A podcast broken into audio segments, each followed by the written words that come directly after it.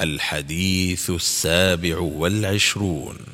عن نافع قال رأيت ابن عمر رضي الله عنهما يستلم الحجر بيده ثم قبل يده وقال ما تركته منذ رأيت رسول الله صلى الله عليه وسلم يفعله. أخرجه مسلم.